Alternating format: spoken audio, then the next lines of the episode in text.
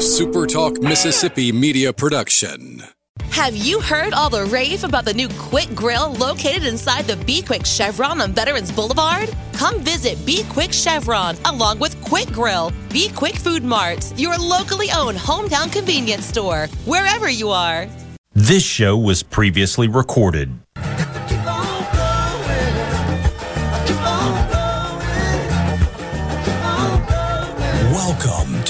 Weekend Gardening with your host, the Empress of Everything Green, Nellie Neal. Garden Mama's on the radio now to answer your questions and call you. Hello, baby. Hello, hello, hello. Welcome into Weekend Gardening. Thank you so much for being here today.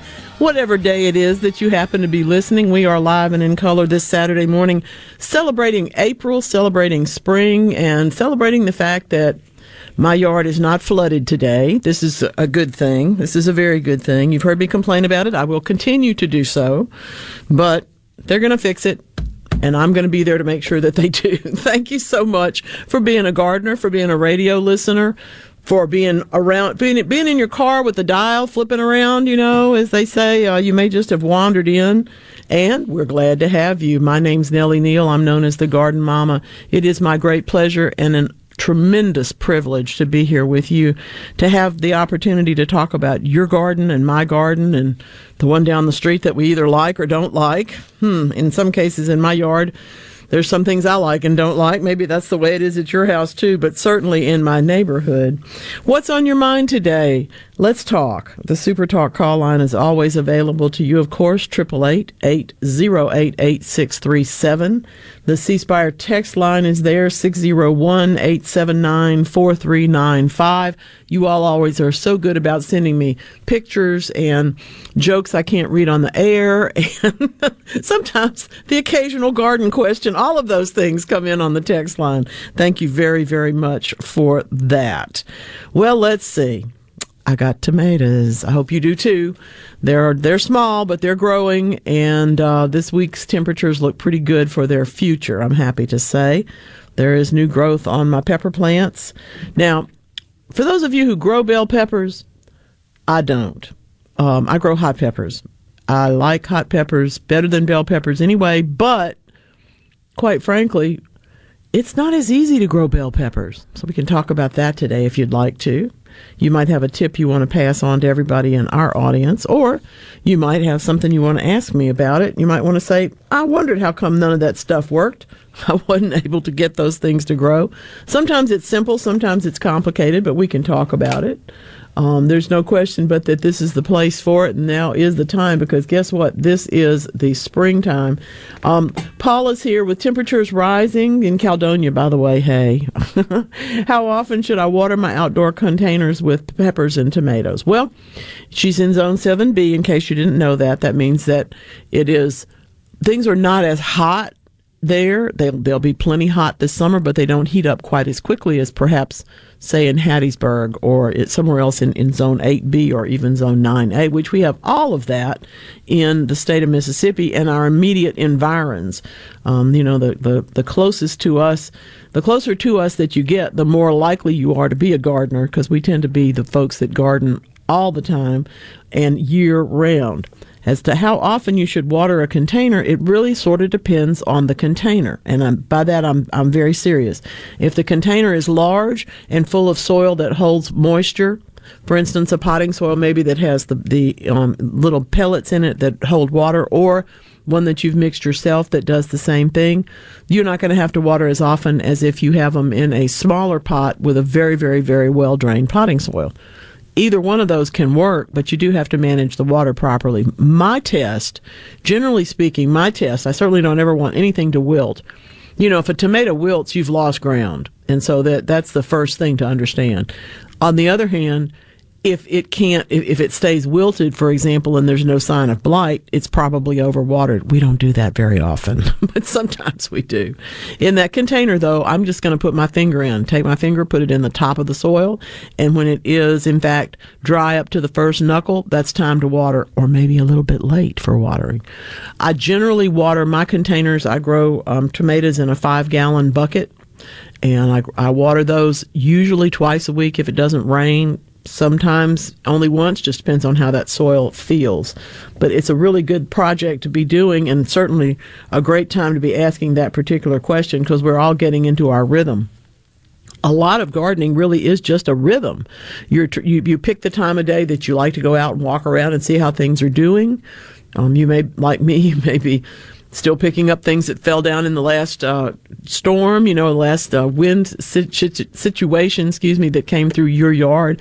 And indeed, there's times when there's let's face it, you know, the squirrels throw things around and and the cats may disrupt a flower bed or two and Unfortunately, we had marauding dogs this week in my neighborhood. So there's always something to be done, something to take care of, and something in many terms um, to clean up a little bit after. But you pick that time of day, you walk the garden, you watch for what's doing right, what's not doing so right, you take the take the action or at least make a mental note to do something about it a little bit later on.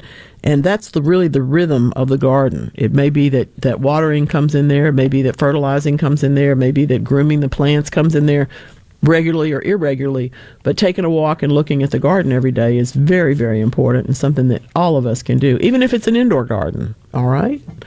Oh that's beautiful. My goodness that is just just lovely. Um, this is this is really beautiful. They're they're sending me gorgeous pictures, Jeff and Brenda in Hattiesburg. That's so so pretty. I love love love irises, and in fact, the better they bloom. I have a patch of, of not quite as purple as this in, in as it looks in your photo, but it's a pretty one as well. And this really is the time when those very narrow leafed irises come up. The beardeds have bloomed in many places, and now we're getting the the more traditional um, looking iris. That's gorgeous, just beautiful. Um, let's see so far six leaves. I have to really get up close to that one, Ken. I don't know what your what vine that is, but it does not look like poison ivy to me. Okay, okay. Sometimes you have to blow pictures up and get them up right close to your head in order to look at the pictures. But the, if you will, if you have a camera that takes a portrait and you want to send me a plant to identify, that is the best way to get it to me because I can see it better. Okay, okay. Appreciate that. Well, now, this is a beautiful flower that has turned out not to be extinct. I'm really happy about that. Um, I can't say. I can't say that I know anything at all about Gasteranthus extinctus because it was extinct, but I wonder if they're going to have to change the name because it's not. They discovered it in western Ecuador. This is a screaming orange wildflower, beautiful, beautiful flower. If it can be cultivated, you can bet that it will be, okay, because it's just gorgeous. Um, they've only seen it in Ecuador's cloud forest, and the last time they saw it was in 1985. That's why they called it, they named it Extinctus. They believed it would soon die out. The good news is um, that even though that area, the cloud forest there, was deforested pretty much in the years that followed, um, this was not one of the species that has been lost. So within days um, of western in western Ecuador in 2021, they found it. It's really very exciting. There are there are not that many indicators of its existence, but they were able to find enough to take some DNA samples, and in fact, um, it's it's in, scattered around in, in a small section of what's left of that particular forest. Guess who it's related to? Mm-hmm. This is one of the gesneriads. This is in, related to African violets, and it is a lovely, lovely flower. Um, it, it is the, the African violet, of course, is another tropical flower that we grow here a lot, and indeed, this particular um, they're, they're now working on finding out where more of these are, if there are any more. But I want to know if they're going to change the name of the plant. Hmm. I have to call it Orange Wonder or something like that. something something a little bit different anyway. I think that'd probably be a great idea actually. Have you ever been in the situation of wondering if, why you didn't know a phrase, why you didn't know something? Um, I, oh, how pretty! My goodness. Those containers with the peppers in them are just gorgeous. I think those are going to get need watering about three times a week from the size of them and the very good health of the peppers, by the way, in Caledonia. Y'all are doing great. That's marvelous. There are an awful lot of bits and pieces of work being done in the scientific community about plants and about, frankly, how to get them to grow better, how to uh, improve the quality of photosynthesis, if we put this in a, a, a, research or collegial point of view. Cornell University has, has given us a real gift, and anything that can increase photosynthesis for a plant generally speaking, is a good idea. But if we can improve the rate of photosynthesis in certain crops, for example, those that are threatened by increasing heat in a particular season, then we can get them to grow and bloom and fruit or make vegetables or whatever they're doing faster, right? That would be the, the idea. And my um my my big question is always, what's the point? Okay, well here's the point. As temperatures rise on average through the years, and they have and they are, okay, Plants, as we have talked about many times, cannot adapt as quickly as, say, animals that can pick up and move. All right? It's very difficult, you know, for that plant to reach into the ground, gather up the roots, and run up the hill or, or down the hill or to a wetter place or to a drier place. It's not, doesn't happen so quickly. So, we have to find out ways to help them exist in that space. And what they're doing at Cornell is trying to figure out ways to adapt plants, to help plants adapt and still produce particularly food crops. This is, um, I love this, improving the efficiency of Rubisco by res- resurrecting its ancestors in the family Solanaceae. Good heavens, that's not going to fit on the title line of anything. But published this week, um, coming from Cornell, of course, we always appreciate their work because they do so much in horticulture as well as in, in other areas, but a whole lot in horticulture. What they did was to predict favorable gene sequences using a computer, of course. The key plant enzyme for photosynthesis, in case you didn't know this, is Rubisco. I, I knew. I actually had, I knew a band once with the name Rubisco because they were all botanists. But anyway, that's another story for another day.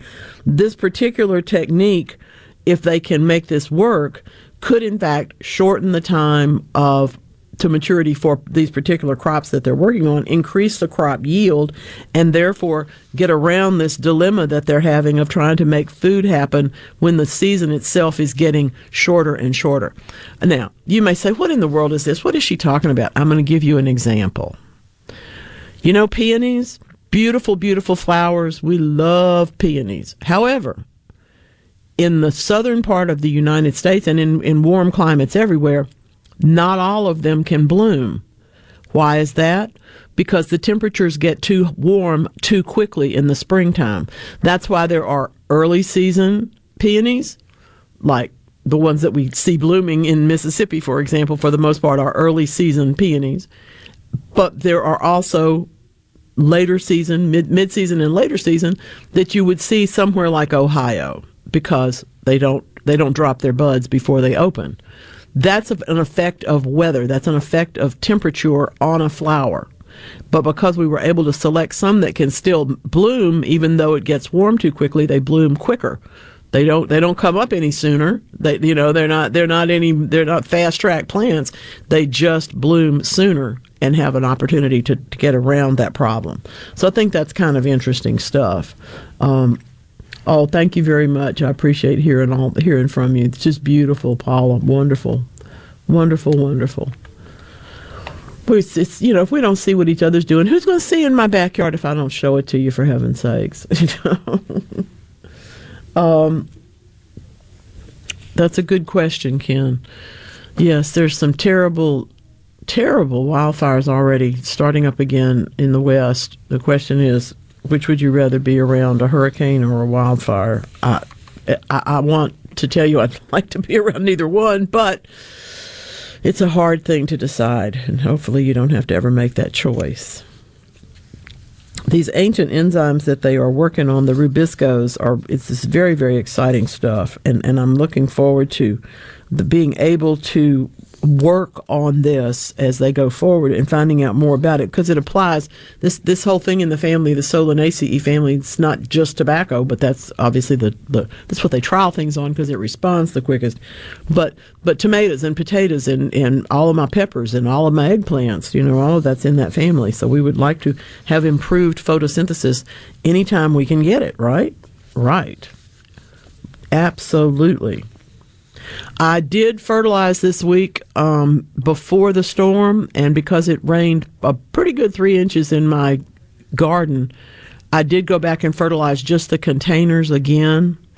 Um, if if you happen to follow me on Instagram, you will see the flowers in a video today. You will also see that there's a couple of other posts, but you will see the flowers that I am so fond of that I did not fertilize, and that is Telstar dianthus. If you're looking for an annual flower by definition, but one that continues and continues and continues in zones eight and nine, look for Telstar dianthus. It doesn't look like the other dianthus but it has that classic pinwheel shaped flower in endless combinations of colors and fringes and all that sort of stuff. But once you get it into your flower bed, you will always have a very low edging plant that is just beautiful and it does bloom a lot. This this particular one is blooming more now than it has in the last couple of years, which is unusual for a plant that we call an annual. but it, that's it, it, is not annual in in my garden, probably not in yours either. Um, I like it because it is effortless, but I also like it because its colors are very, very bright and because of the way that it fills its space and then the plants knit into one another. You're always looking for that quality in an edging plant. Anything that you want to be maybe six inches tall or eight inches tall, the idea is that it would fill that whole space. And that makes makes me very happy when it does that. This morning it's particularly lovely. Let's see. Um, Bob's in Pontotoc with crabgrass and other stuff in his St. Augustine lawn. What is the best herbicide for St. Augustine grass? Well, there's a couple. And more than likely, what you are going to want to do is get yourself to the garden center, choose a product labeled specifically for St. Augustine and for crabgrass. In other words, there are some pre emerge control products that you could put on there, but that's not going to solve your crabgrass problem because it's already there. It's not you're not you're not suppressing seeds that are going to come up. You've already got the issue. So you're looking for a post emerge to treat it, but you're also looking for something that can be used on St. Augustine. That's really important. More onion flowers. Oh, and the thyme bloom this week. My goodness, that was delicious. Uh, I, I always appreciate when that happens because I want to thicken the plants. So when the little thyme goes to bloom, I have to cut them all off, and that means I have to go make vinaigrette, and it's delicious. So give yourself the opportunity to put to work all of those things that you're not too sure. Should the plant be doing this? Well, if we're lucky, just about every plant's going to bloom. So let's put them to work. Stick around. This is Weekend Gardening.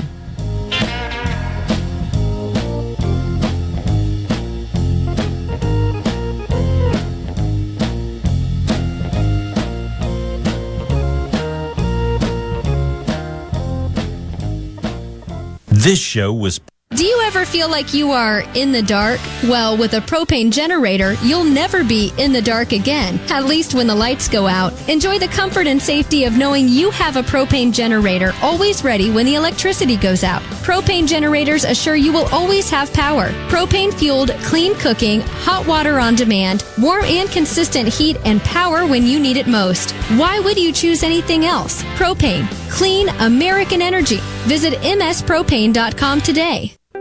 Are you looking for a contractor for your new home or remodel? Go licensed. Unlicensed contractors may try to convince you that pulling your own permit can save you money, but they may do shoddy work, or in some cases, no work at all, costing you far more in the long run. Protect yourself and your investment by comparing estimates from three licensed contractors. Remember, go licensed. For more information, contact the Mississippi State Board of Contractors at msboc.us. Thinking about a new car? Think Cannon Nissan of Jackson. This is Dave Logan, General Manager. Our sales team is here for you six days a week with new Nissans arriving daily. And we have an outstanding parts and service department ready to keep your vehicle in top shape and no appointment is needed. At Cannon Nissan of Jackson, there's no market pricing. You pay the price on the sticker and there's always great Nissan incentives. See their inventory at CannonNissanofJackson.com. And remember, when the smoke clears, nobody beats a Cannon deal. Nobody. Garden Mama here for Lakeland Yard and Garden to ask you, why do we garden anyway? Are you looking for a beautiful retreat where you can get away from it all? Seeking to reduce stress? To have a home you can really enjoy and invite friends over? Lakeland Yard and Garden is ready to help with your garden paradise. In addition to being a complete nursery, greenhouse, and garden shop, Lakeland offers patio furnishings, including couches, chairs, tables, and much more. Let the professionals at Mississippi's largest garden center help you get away from it all right there in your own backyard. Why do we garden? Because we love it. We love the outdoors, and yes, we do want to get away from it all sometimes. Lakeland Yard and Garden is celebrating 43 years of serving all your garden needs. We're growing your way at Lakeland Yard and Garden, Lakeland Drive at Airport Road.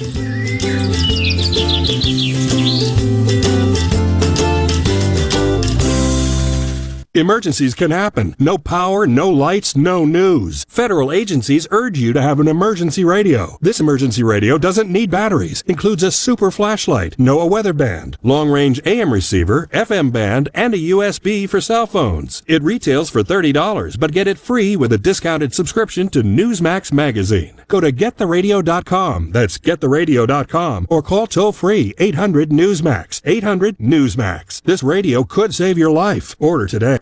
Research shows moving is one of life's most stressful events, but thanks to Two Men and a Truck Ridgeland, it doesn't have to be. We have everything you need a professional team who will customize your move, a schedule to fit your convenience Monday through Saturday, and all of the necessary moving supplies, including free padding and stretch wrap to protect your belongings. Don't stress. Let Two Men and a Truck handle your home or business moving needs. Visit twomeninatruck.com for a free, no obligation estimate. Are you a hard worker? Are you dependable? Do you have a good attitude? Do you want to be part of a team? If so, the Black Label Bridge Builders at Key Constructors offers lead men and women purpose-driven career opportunities with on-the-job and outside training, leadership development, and benefits. To learn more about what it takes to be a Black Label Bridge Builder, please visit Key's website at keyconstructors.com. Please also follow at Key Constructors on Twitter, Instagram, and Facebook to see regular updates on the Black Label Bridge Builders. Previously recorded.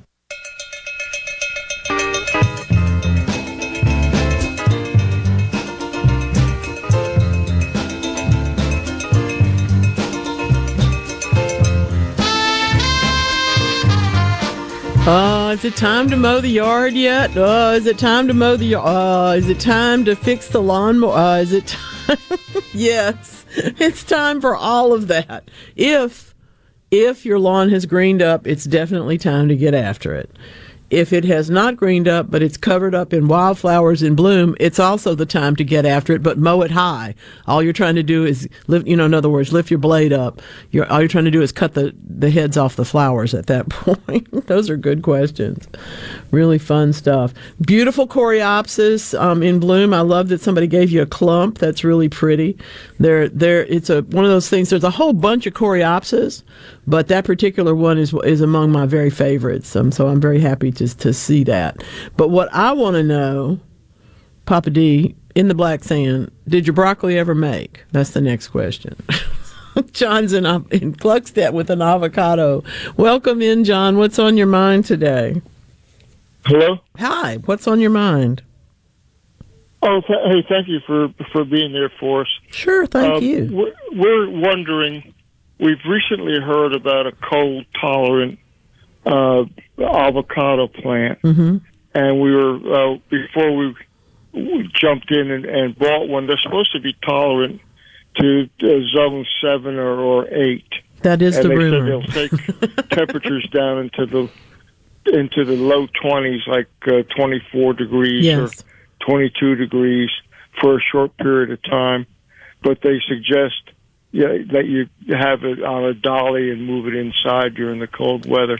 Yes. But have you heard anything about Yes. uh, if if it's actually worth investing in it for our area? I would not start an orchard, okay? Because there are a few there, there there's a few iffy pieces of this puzzle, and one of them is the fact that indeed Gluckstadt and, and all of Zone Eight gets temperatures well into the teens for you know maybe three nights in a row. Sometimes, I mean, it can be worse than that, but seldom.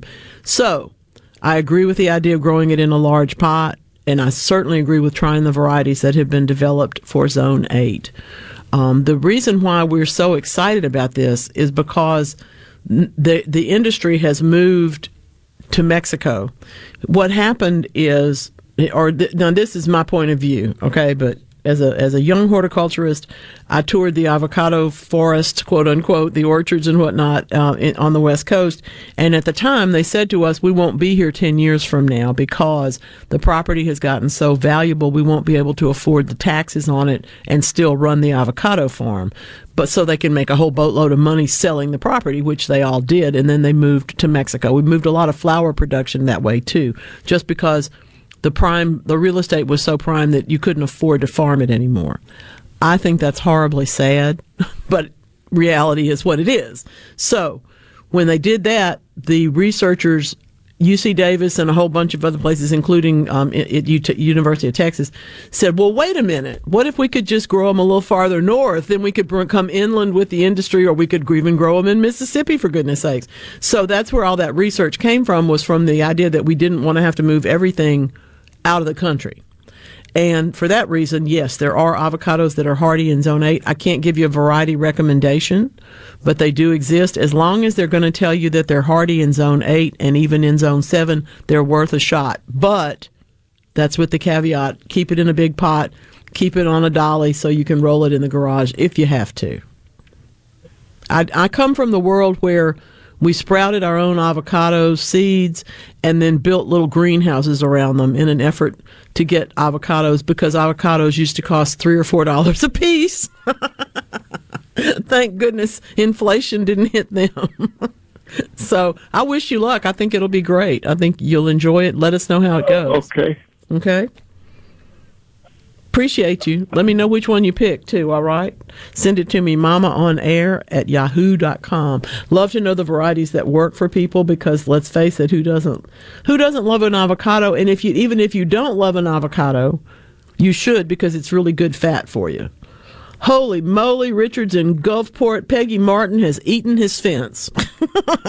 do y'all know the Peggy Martin rose? I hope you do. Oh, this is so pretty. Oh my goodness, thank you for showing us that today that Peggy Martin, of course, is the Katrina rose is the other name given to that particular rose. It's an old rose, very old rose that managed at Peggy Martin's house to continue to bloom even through Katrina. It was submerged in many feet of water and still had flowers on it when they got home 6 weeks later. So it's a it's a rose that has been propagated for the benefit of restoration in many places, and also because we should have all known about it in the first place. It's so beautiful.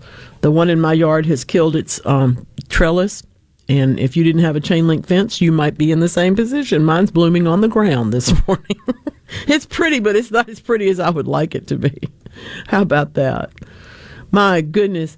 Andy's got some gorgeous raised beds. This looks like so much fun to me. I'm going to tell you this. You probably don't want to hear it, but if it was me, I would come in with about one inch of some kind of mulch around all these plants. First of all, to suppress weeds because that's the best thing mulch does for us. But secondly, because as we move from really wet temperatures, I mean, really wet spells to really dry spells and warmer temperatures, we want the soil to stay warm now that it is. We want it to stay warm and not get overwhelmed either with water or dry out too quickly. So a little bit of mulch can help with all of those things.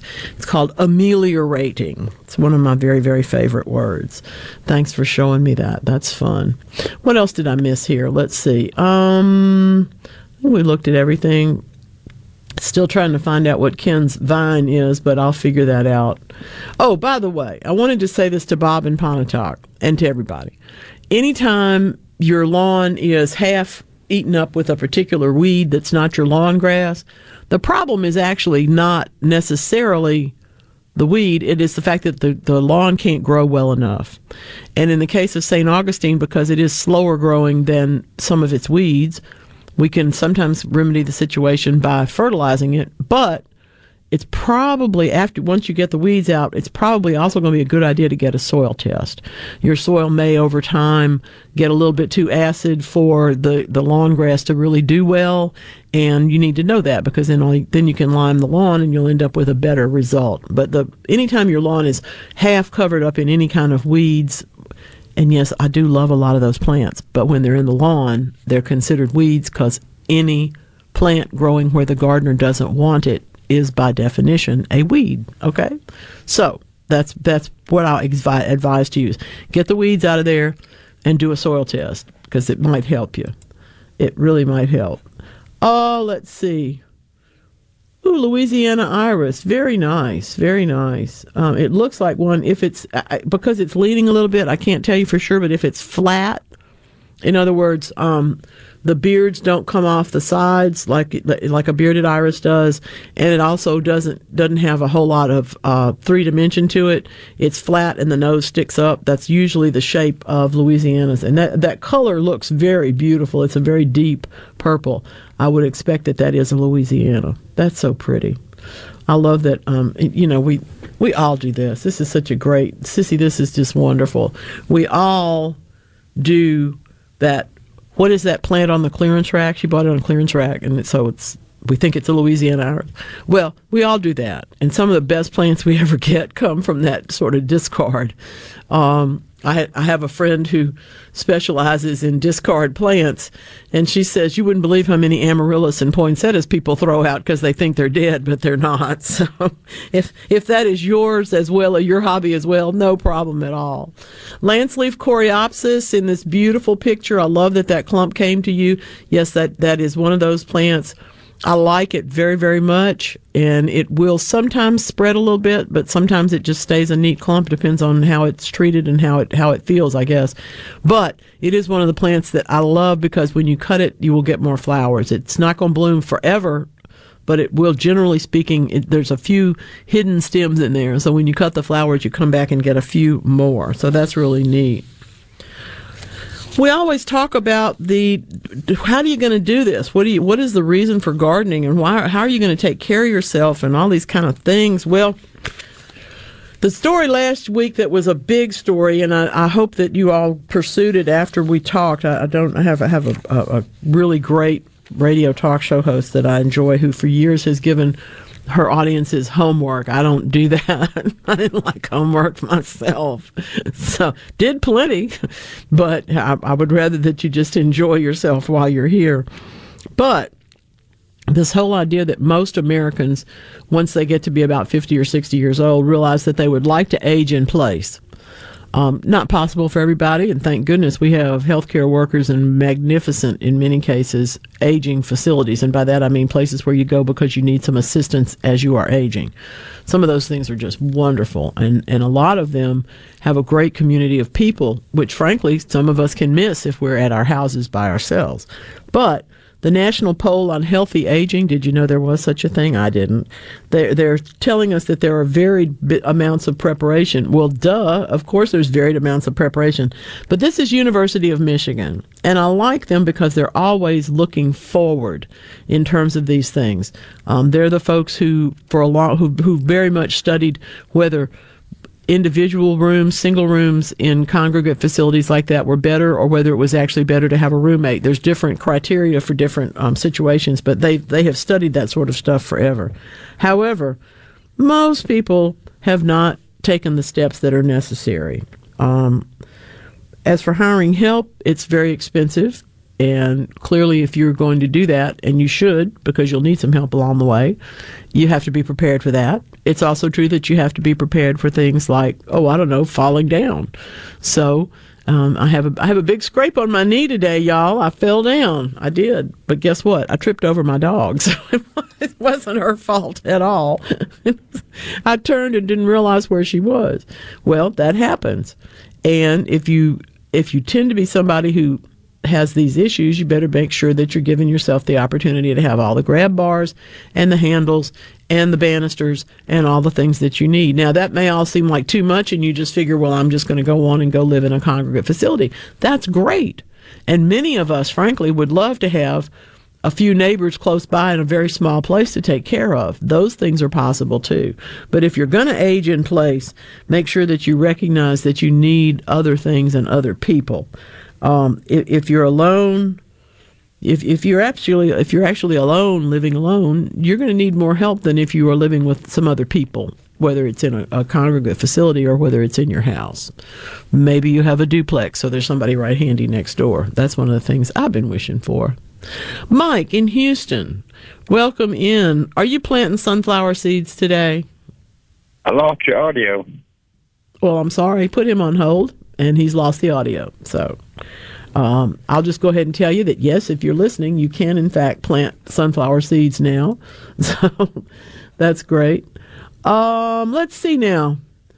Well, that's an interesting question. Corinne's got a viburnum that has kind of lost its top. I, there's a couple of things that can do that. I'd, I'd have to really be next to the tree um, and and see, but it it's been defoliated either by a chewing insect or because its leaves leafed out and got hit by cold weather and they just fell off. I imagine I would not prune it yet. I would give it another till May at least to, before I started pruning on it because you may get some secondary growth.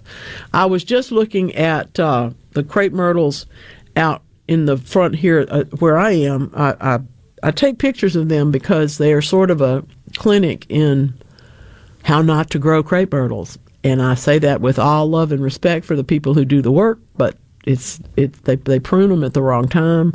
Right now they're covered up in tiny, tiny, tiny twiggy branches, and one of them has a few leaves, one of them has a lot of leaves, and the next one has no leaves at all. And these are three in a row planted at the same time.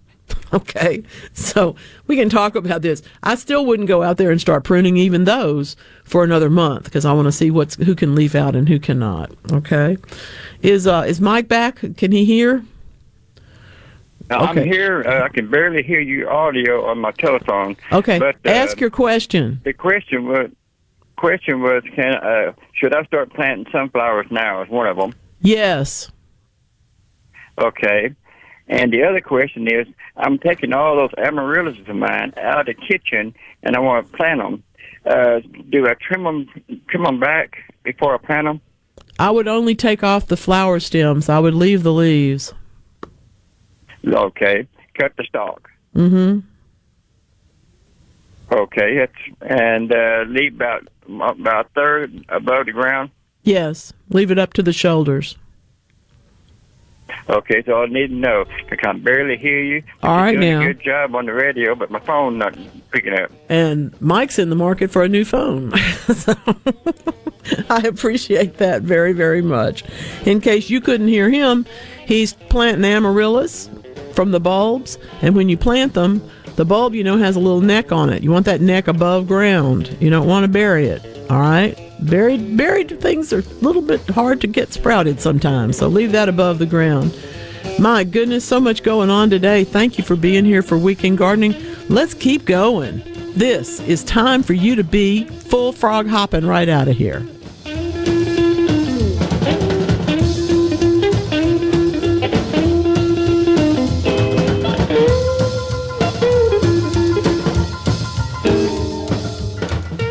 This show was previous. Your business may not be a Fortune 500 company yet. You've worked hard to grow your business to where it is today, but are the manual processes that worked when you were smaller now eating into your man hours? As an iSolve network provider, MWG Employer Services can help you save time and money by streamlining the processes of administration of your HR, payroll, time, and benefits, as well as training your personnel to efficiently manage your human capital through one platform. Want to find out more? Visit MWGEmployerServices.com. In Mississippi, we look out for one another because that's the Mississippi way. I'll be honest. Not long ago, I was unsure about getting the COVID 19 vaccine because I had a lot of questions. And after talking to my healthcare provider, I got the answers I needed to make an informed decision about protecting myself and my community because that's the Mississippi way. Got questions? Get informed by visiting themsway.com or talking to one of the physicians with the Mississippi State Medical Association.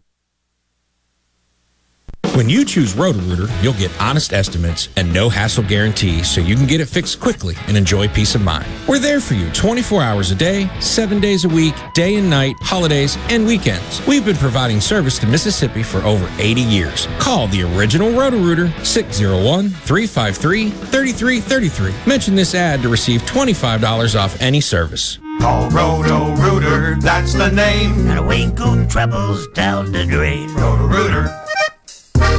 Green Home Solutions. We make air better. Do you know your indoor air quality score? Today, one in five people suffer from or have allergy or asthma. 90% of homes have indoor air quality problems. Over 25 million Americans suffer from asthma. We spend 90% of our time indoors, and our indoor air quality is two to five times worse than outdoors. Call 1 800 Solutions today. Green Home Solutions is the best decision you can make towards improving your family's indoor air quality. Hartley Equipment in Gluckstadt is excited that grass cutting season has finally arrived. Hartley has a large selection of in-stock Skag zero turns, wall behinds, and stand-on mowers. And Skag mowers are known for being simply the best in the lawn equipment industry. Skag has the mowing machine to meet your needs with a variety of models to choose from for whatever size property you might have. Skag is offering 0% financing and no money down, so buying a new mower has never been easier. Hartley Equipment in Gluckstadt. Find us on Facebook or give us a call, 601-499-0944. This is owner Cameron Hartley reminding you that when it comes to your lawn and outdoor equipment needs, shop smartly, shop Hartley. Garden Mama here for Lakeland Yard and Garden.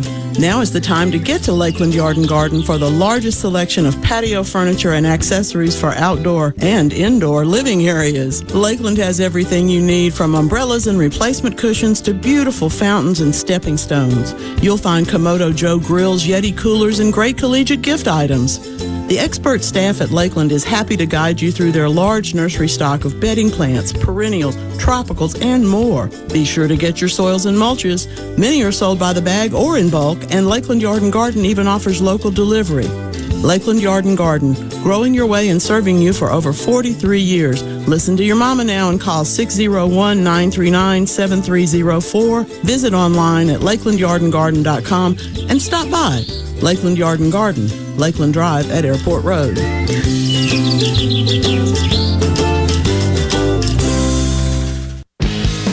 I'm here with Alex Murray of Auto Innovation. At Auto Innovation, we want to change your car buying experience. When you're in the market for a quality pre owned vehicle, please come see us. We want to make friends, not just customers. All eligible vehicles are inspected by a Master Tech mechanic and come with a limited powertrain warranty on us. We are located on Highway 51 in Ridgeland. Come by and see us or check out our inventory online at autoinnovation.net. Let us change your car buying experience. Auto Innovation, Highway 51 in Ridgeland.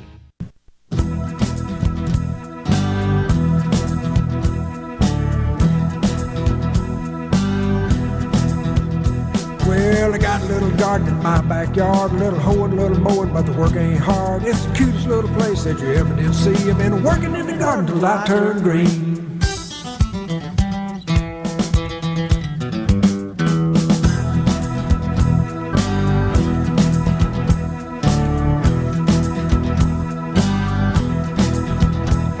I got butterflies, birds, and bees, and heck, I got a compost pile that's up to my neck. Oh, yes. Okra beans, I've been working. Somebody sent me a picture this week of their okra plants and reminded me of a man I used to work for who planted his in peat cups because he said he wanted to get them in the ground before. In, in time so that they would grow before the hornworms and whatnot, or earworms rather, came and got them. Um, I, I think it worked. I think it worked for him, but it's another one of those strategies that people may want to use more often as we are finding our conditions a little bit more inclement. One of the reasons for starting plants ahead of time isn't always because we can't grow the seeds, it's because of time. And for example, if I plant a mirliton in the ground in zone eight or a loofah gourd in the in a in a seed form right now, we just have to hope that there's enough hot weather once the plants get grown to mature the fruits. Okay, so it may or may not happen. And that's one reason why we start a lot of things a little bit sooner. And I thought it was pretty pretty smart. Uh, That that being said, the author Robert Louis Stevenson brings us our quote of the week, folks. Yep, that's right. Don't judge each day by the harvest you reap, but by the seeds that you plant. This time of year, that's very true. You may not be harvesting as much as you are planting, and that's that's fine right now. That's a good thing. That's a very very good thing. Um, Ken and I are still going back and forth as his. Uh, yeah, if it, it, he's pulling the weed again this year, it it um, indeed it it made him itch when you pull it. I, I would say the only thing I can tell you about that is to don't pull it with your ungloved hand. Make sure your hands are covered and your arms. Um, so then you're getting that coverage away from you. And indeed, then sometimes you have to go wash the gloves. Okay. All that being said, you may want to use this may be the case where you want to use an herbicide on that particular place wherever you feel like the vine is starting from or you can also reach down into the ground underneath that vine and cut it below ground that helps and y'all have heard me say i didn't you never heard me say this out loud but i will tell you that in terms of vines that are really invasive i have a problem with poison ivy in one part of my garden it, it's best to treat any of those things when they're small. So if you if you got a big old vine, you need to get rid of it, cut it off at ground level, and when it sprouts again, that's the time to start treating it. In my case, um, sometimes I suppress with a, a, a rock. You know, I've been known to do that, but I've also been known to reach into the ground, cut the stem, and put a little bit of table salt on the end of that stem that's sticking up. Okay, it's still underground, not going to hurt my other plants, not going to get me into a lot of trouble. And yeah, it's a kind of a waste of salt if you don't have a whole lot of salt, but it, it really does work to suppress. And when I was overwhelmed by poison ivy at one point, it, it helped a whole bunch. So I hope it will help you. Andrea, that's funny. That's very cute. Um, oh, that broccoli looks beautiful. See now, that's just wonderful. This is Papa D's black sand broccoli. It's gorgeous. He's got raised beds. Don't worry.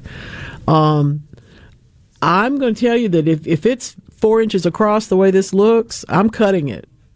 What you want to make sure when you cut broccoli, no matter how big the the head is, you want to cut it. It's when it's still really tight and very dark green, because if you let it go too long, or let it lay there, let it lay on the stay on the plant too long, it will try to bloom. And that begins with a process of turning a little bit lighter color and a little bit yellow, and then it, bursts into flower. And you can still eat it, but it's pretty bitter. you have to do a whole lot to it. So I think that's looking pretty good to me. Mm-hmm.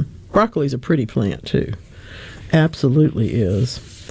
Oh, speaking of speaking of us old folks and some of you young folks too now, and I say that with great love because frankly, I'm so lucky most of my friends have always been either older or younger than me. And by I mean like five, six, eight, ten years. And sometimes more in, in both directions. And that has always, I felt, given me a little bit more perspective about things. As a result, because I had friends that were older, I have known about sleep apnea for longer than most people have paid any attention to it. So I'm going to tell you a quick story. My friend has sleep apnea she didn't believe that she even snored, much less that she had a problem or that she would hold her breath in the night. And the way her children described it, they would hear her breathe and no longer breathe. And then they'd hear her snore when she came back. You know, it's like that quick snorting sound that you make when you begin to breathe again. And she didn't believe them for whatever reason, as if your children would come up with, anyway. So they put a cassette tape recorder under her bed and recorded her snoring and she didn't believe him. And they did it again, and she finally had to say, "Okay, okay, okay, well, I'll talk to the doctor." Well, did she does in fact have sleep apnea? This particularly lovely woman was not sleeping uh, even five minutes per hour of a solid sleep. And when you have sleep apnea, of course, because of the way that, that between the snoring and the breathing and the whatnot, you're not getting any deep sleep, so you're not getting rested. And that's really what gives you the opportunity for dangerous things to happen. In this case, Washington University School of Medicine, you know how much I appreciate their work all the time. Um, no matter how many hours people with sleep apnea sleep, if it's not treated, they wake up and they're tired. That's just the, that's one of the conditions. Of course, what's happening is that you are stopping and starting breathing for instance instances for seconds, um, dozens, scores, in my friend's case, hundreds of times every night. So you can't get into deep sleep because there's not any. Okay. I'm telling you this because so many people have this issue. And now that we have every, I know plenty of people that said, well, I'm never going to get treated for that because you have to wear the mask and the, the tube and all that. And I can't sleep with that. Well, there's better methods now. There's more modernized methods, just like there is for everything that, that we have an issue with. We're fortunate that people like the Washington School of Medicine and everybody else like that is doing things to help all of us. but the percentage of older adults with mild sleep apnea can be up to 50%. But if you don't have any daytime sleepiness, you, it may not come to anybody's medical attention unless, of course, you're snoring like my friend was and waking up the people in your house. So here's the problem where we people who are over 65 are known as some of the best drivers that there are because we're not slow and we didn't get killed in a car wreck when we were 25. I'm serious now. We, we've lasted. And indeed, one of the things that can threaten that responsible effort to continue driving is sleep apnea. So if you don't want to get treated for your sleep apnea, but you like to get in the car and go, who doesn't? Maybe get maybe better think about it. What they found was that there are so many. You know, here's the thing. Sounds as they're describing me. I obey the speed limit. I drive defensively. I dev- avoid driving at night in bad weather and in unfamiliar places. And I will add, I will turn right three times to avoid a left. I've always been like that. And what they're telling us is you can actually have such slower reflexes, and even your vision can be affected if you're not sleeping enough. So, if you're not sleeping enough and you're not getting yourself treated for the problems that are causing you not to sleep, you can actually be more dangerous on the road. The rest of us don't want that. we want you to be okay, and we don't want you to run into us either. So, that's how these things are connected. If you think about it, most everything is connected. If you are eating, uh, for example, foods that you, you don't you, don't really understand why you don't like them. Might be a good time to change. On the other hand, if you've been given a course of foods that you do need to eat, might want to give them more than one try. Something to think about. Something to think about. Coming up in the next hour, um, I've got information for you from my favorite book that I wrote, Month by Month Deep South Gardening. I wanted to tell you a little bit about April, and because I'm really not a bad writer, as it turns out. We've got news about your garden, news about my garden, news about everybody's garden right here on Weekend Gardening.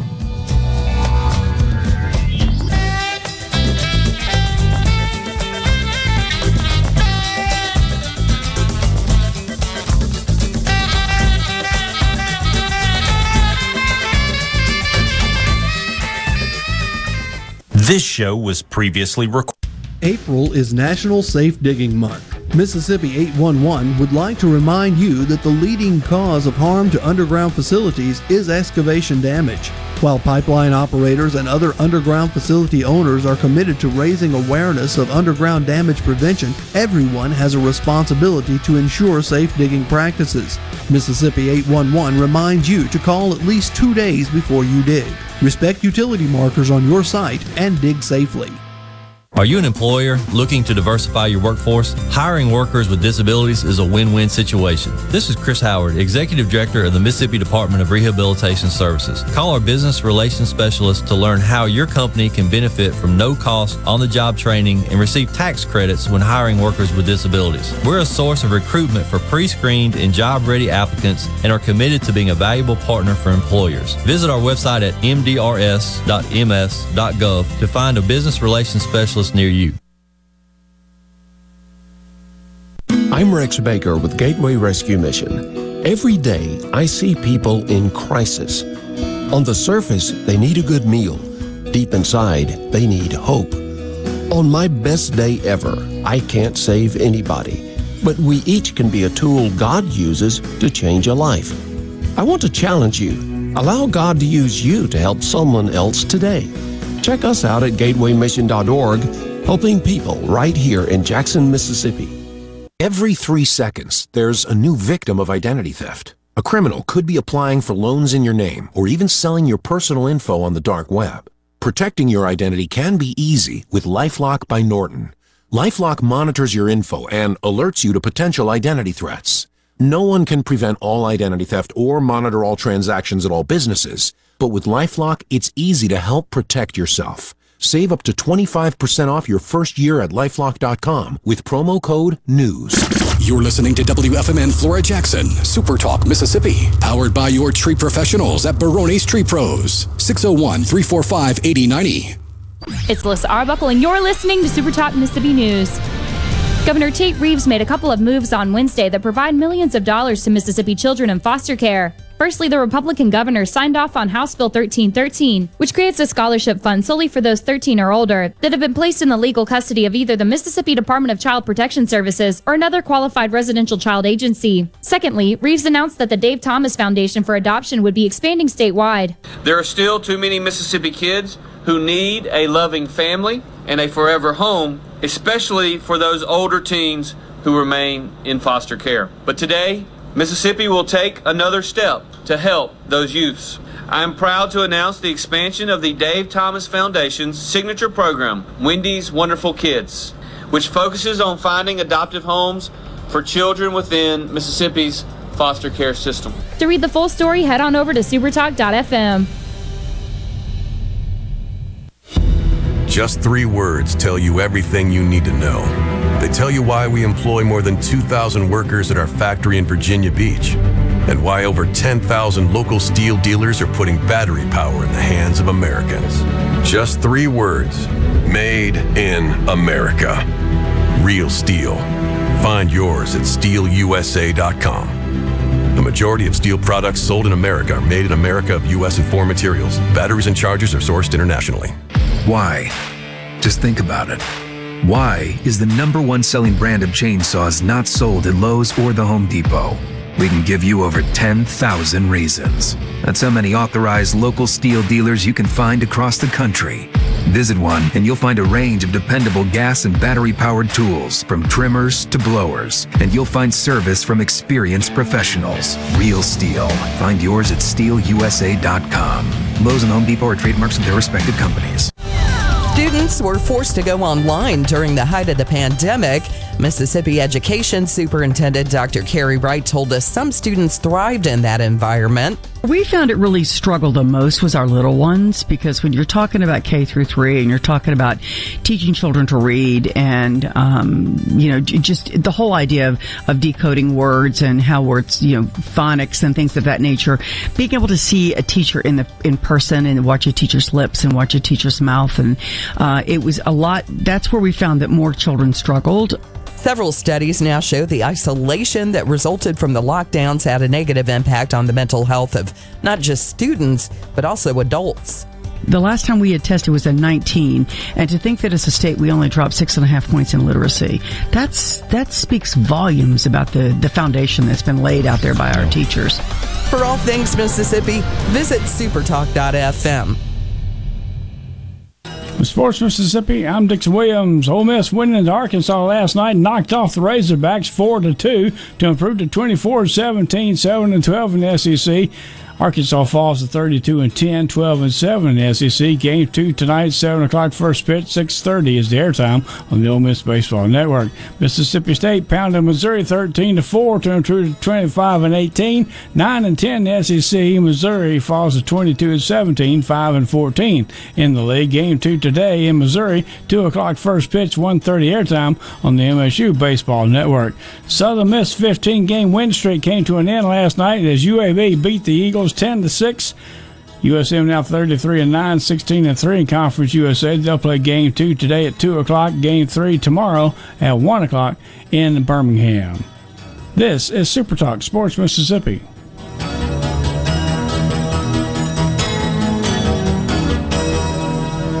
In Mississippi, we look out for one another because that's the Mississippi way. I'll be honest, not long ago, I was unsure about getting the COVID 19 vaccine because I had a lot of questions. And after talking to my healthcare provider, I got the answers I needed to make an informed decision about protecting myself and my community because that's the Mississippi way. Got questions? Get informed by visiting the msway.com or talking to one of the physicians with the Mississippi State Medical Association. Your business may be classified as small to mid-size, but you view it as an empire and naturally want it to succeed. Do you have the proper tools in place to efficiently utilize the staff who handles administration of your HR, payroll, time, and benefits? Without changing current processes and proper training, payroll technology alone cannot solve these problems. By utilizing the iSolve platform, MWG Employer Services can create new processes and properly train your staff to maximize the efficiency of this technology. For more information, visit MWGEmployerservices.com.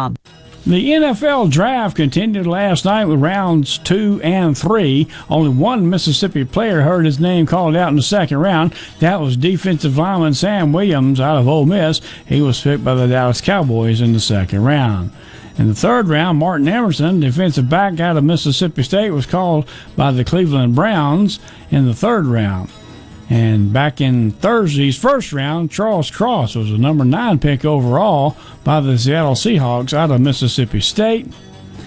And the NFL draft will conclude beginning at 11 o'clock this morning with rounds four through seven. The Southeastern Conference had 12 picks in that first round, led by Travon Walker as the number one pick overall from the Georgia Bulldogs. I'm Dixon Williams, and this is Super Talk Sports Mississippi.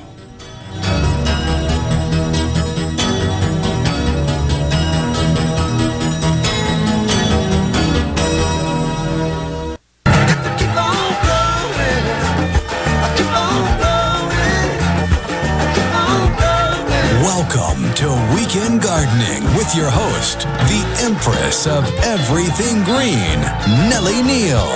Garden Mama's on the radio now to answer your questions and call you.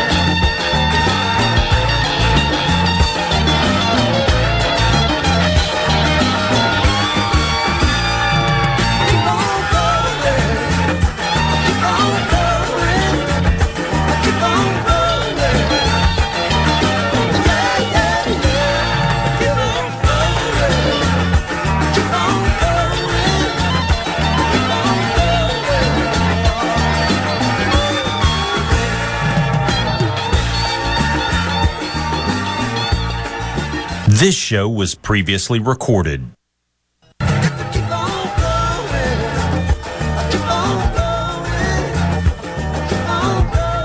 Welcome to Weekend Gardening with your host, the Empress of Everything Green, Nellie Neal.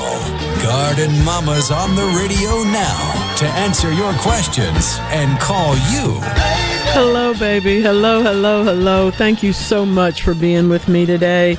Weekend gardening is the highlight of my week, and I so appreciate those of you who are kind enough to tell me that you kind of like it too. You're very sweet.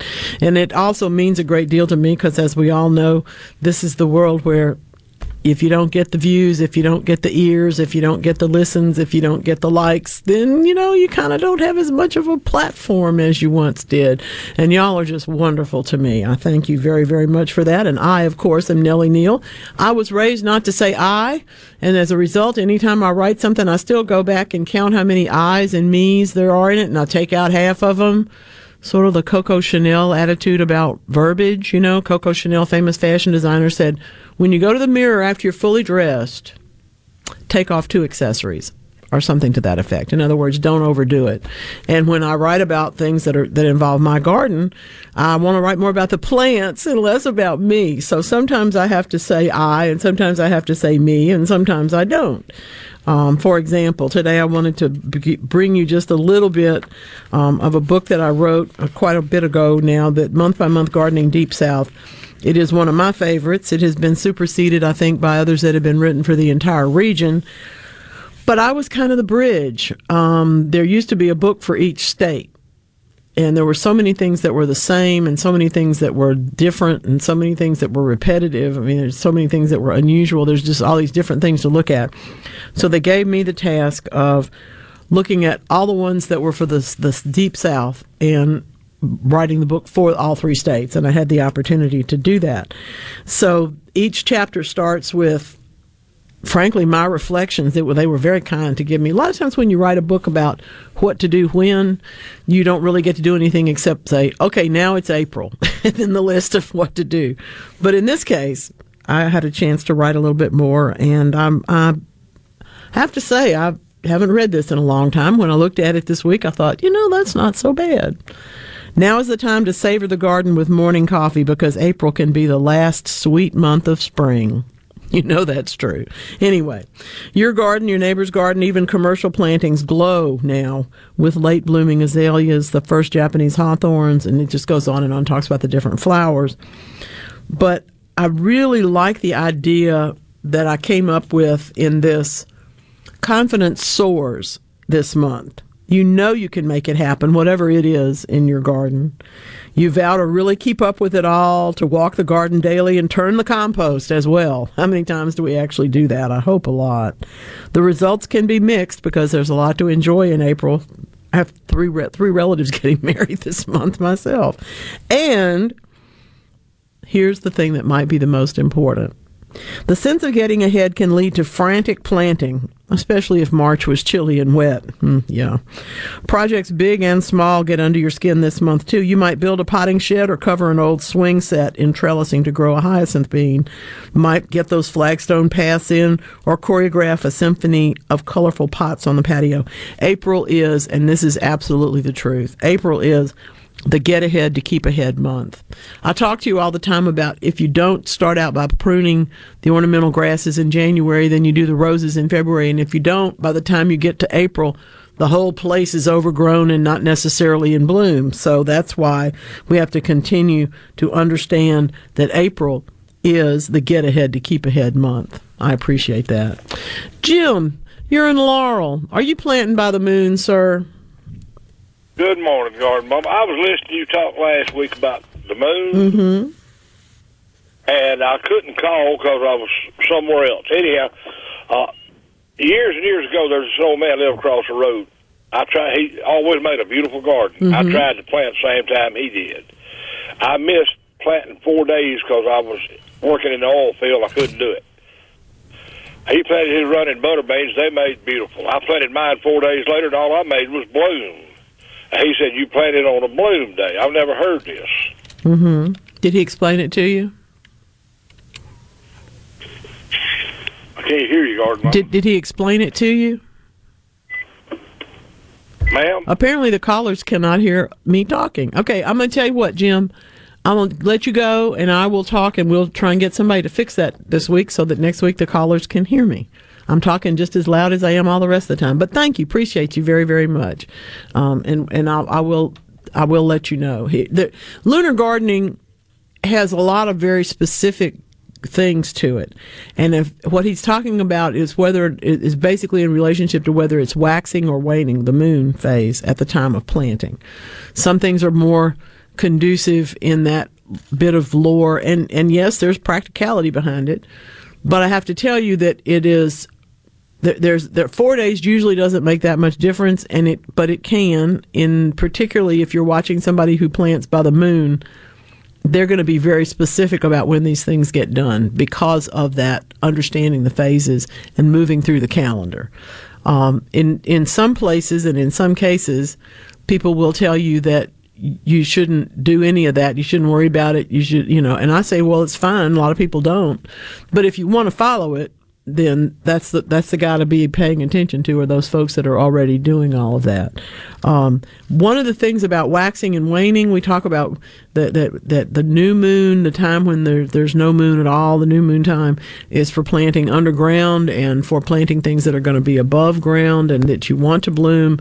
You generally prune on the wax as opposed to on the wane, and it may have been that your that, that the moon waxed, got full, and waned in those four days. So that may that may be what explains it from that point of view. There's not enough um, scientific research for me to go and point to a study that can show you what happens and when it happens. But I can tell you that anything that's like this, the, the lore goes on and people do it and it works. So I enjoy talking to folks that have done all that. And I enjoy also people that just say, I garden when I get a chance. So either one of those works for me. Have you ever thrown spaghetti against a wall to see if it was cooked? I think that's something we saw in movies. I don't know that people did it. I certainly did it a time or two myself. Uh, didn't didn't really work. I find it's like everything else. I, I, I tend to do better with a timer, you know, or something like that. Maybe just tasting it, but now because we can't stand not to know these things, the American Institute of Physics has examined how the pasta swells, it softens, and becomes sticky as it takes up water. And those, of course, are the three the the three parts of it, which are kind of the same thing if you think about it as how a seed sprouts, because the seed's got to swell up, it's got to take up the water first. Then the seed coat has to soften soften in the same way that the pasta has to, and then it doesn't. There's a little bit of stickiness, but mostly it's just that then the next thing that happens is the next thing that happens. And in this case, and when the pasta is getting to the point where it's um, needing to be taken out of the water, you can tell. Same thing is true. You can see the sprout turn. Okay. Um, past, pasta para- parameters. I love that term. Whether it's expansion of the how much it will get, how much bigger it will get, um, whether it, it bends or whether it snaps, and the amount of water content in it when it's actually at the al dente stage is, in fact, what they're trying to measure. And my goodness, sometimes the noodles even stick. So they had to account for that too. In physics of fluids is where you're going to find all of this work. I will tell you this the, the notion of al dente, that is to say, it has a bite to it. The pasta has um, it, dente, referring to your teeth. Dente, it, it has a little bit of a bite to it. Generally speaking, that is a desirable quality particularly if you are then going to put sauce on the pasta and toss it in the pasta. That's a big argument among people who make pasta and who, who make sauce for it, is whether or not you put the sauce on top of the pasta or whether you toss the, the pasta into the sauce. Okay? You, you can do whatever you want. But part of how they're measuring the cookedness of it is that. For example, if you're going to put the sauce on top of the pasta, the pasta better be cooked enough to eat. On the other hand, if you're going to put the pasta into the sauce and stir it up and then serve it, then it better not be completely done when you put it in the sauce, or the whole business is going to go to mush and be kind of like the canned stuff that you may or may not like, but isn't going to be the pasta that you're looking for. I'm not making any bad references. If it were not for those cans, my children would have starved to death. Not my choice. But, you know, like my friend said, if it hadn't been for yogurt, one of her daughters wouldn't have made it past age four because that was all she would eat that year. And that, we all have those experiences. If you've ever had children and they actually ate everything that you offered them, I salute you. I don't know how you did that. I really don't. Oh, my goodness. Ken, you're absolutely right. A couple of dollars is a lot of money to a kid, and and no, it's hard to get anybody to come work for a couple of dollars and do stuff in our yards. You're absolutely right. It's very very true. Um, we can talk about the meniscus of pasta if you want to. We can talk about the relative rate of its in, increase in girth if you like. It does sometimes come down to what kind of pasta it is, and sometimes it does come come to um, the fact that we've during the pandemic, so many more people decided to try making pasta. Maybe that be why this whole study got taken. But understanding the difference between the adhesion of the pasta and the mechanical texture and when it gets done is all very important. Most of us um, don't have a nana to ask, but we may have a timer or we may have a, bite that we like at, at, as opposed to a greater density of it, or a, another piece might be something that is harder for us to understand, and that is to say, are you going to combine it with something or is it going to be topped? And that's two different ways of eating it. Speaking of eating, I, I have to have to give the hooray for forensics. Somebody finally wrote to me this. I waited and waited and waited for somebody to finally write to me and say, did you invent the term garden forensics? No, I didn't. Uh, I don't think. I, I don't. I don't know anybody else that uses it, but forensics is such a common term now for explaining, investigating, researching, and documenting what happened. Okay. Thank goodness for all of that. Otherwise, I wouldn't be able to tell you that part of what I actually do is figuring out what happened and where it, where it all went wrong. But the good news is that in forensics, we have to understand that some of that, of course, is the fossil record. And some of that is studying things that we didn't really consider studying before, such as the largest study ever done of bones, that is, human bones, skeletons, done by the University of Cambridge. This is the largest of its kind of medieval study early medieval diets were a lot more similar across, across social groups than we thought. I believe the presumption has always been that the king ate better. You know what I mean? That the people that were at the top of the, the chain, so to speak, were going to have the more selected and the more um, appetizing and perhaps the best of the ingredients. But peasants, it turns out, didn't give their liege, uh, the the king or whoever, the earl, whatever, as a as a necessarily an exploitative tax, as has been thought, and in fact, as is the way in the sharecropper situation that my family and many of yours went through in in, in our history, but they actually hosted feasts as a symbol of respect or as a sign of appreciativeness, for example, of having the land to work themselves, or of having whatever it was that the that the, the king or the earl or the whoever had given to them. The surviving food lists that we have, in other words, the only ones that they wrote down, are the feast ma- meals, not not everyday food lists. So, by the time that they got to these skeleton studies, what we're looking at, of course, are what was there, what's in there, what composes the bones, and this is all the pre pre time of the Vikings, before the Vikings got into this particular area in, in, England. Well, everything's upside down, and I just love it. I think it's hilarious. You probably will too. We have all had these pictures. We have all, um, well, you may not have gone, but you may will have seen things, the celebrations, you know, Renaissance fairs, which is not the same as medieval, but believe me, a lot of that stuff gets all mixed up. For those of us who studied history, it's kind of an amalgam in the back of our heads. Not not mine, but in the, the way that we had depicted. So sometimes we think that the only piece of food at that event, for example, is the turkey leg, which of course would not have been there at all. So what am I trying to tell you? What I'm trying to tell you is that this particular Cambridge study is letting us know that indeed this was not the case. All of these things that you thought are entirely different.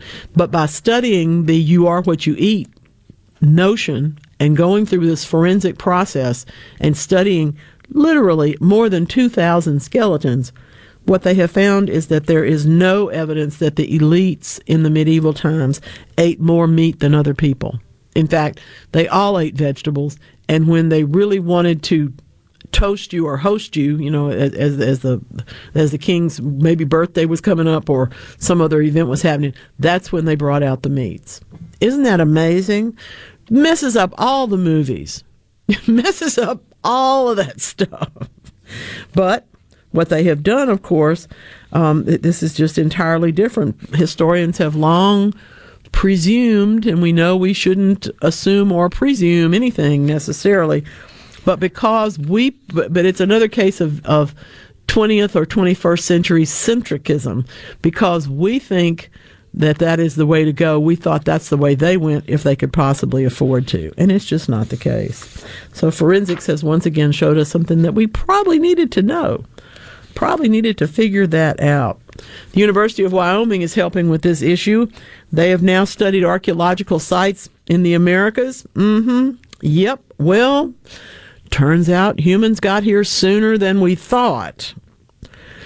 Why we ever thought we knew when all this stuff happened is because people worked and, and did some of that forensics work, did some of the searching and some of the, the discoveries and, and dating and carbon dating and all of those kinds of things. But the misinterpretation of certain sites and the, the evidence at certain sites may be responsible for the theory that we follow, have followed all this time. It may, in fact, be earlier, particularly two sites in Texas and one in Idaho, comparing those to Alaska and Wyoming and Pennsylvania. There's there's just not any question but that we were here at different times than most of our studies have told us. And I think that's really interesting. It, it, it's one of those deals, you know, you may not want to be an archaeologist, but you might run into somebody who does. And when you run into them, they're going to tell you what they're studying. If they tell you that they're studying when did human beings come to the Americas, don't laugh. It's really not settled. There's really a lot of work to be done there. Much like gardening. We can decide we know exactly what to do, or we can talk about it and figure out what to do. Good heavens. I, I got to tell you, my plant of the week this week got to be Jacob's Ladder gladiolas. Stopping traffic no matter where you go. Stick around, we'll talk about it. This is Weekend Gardening.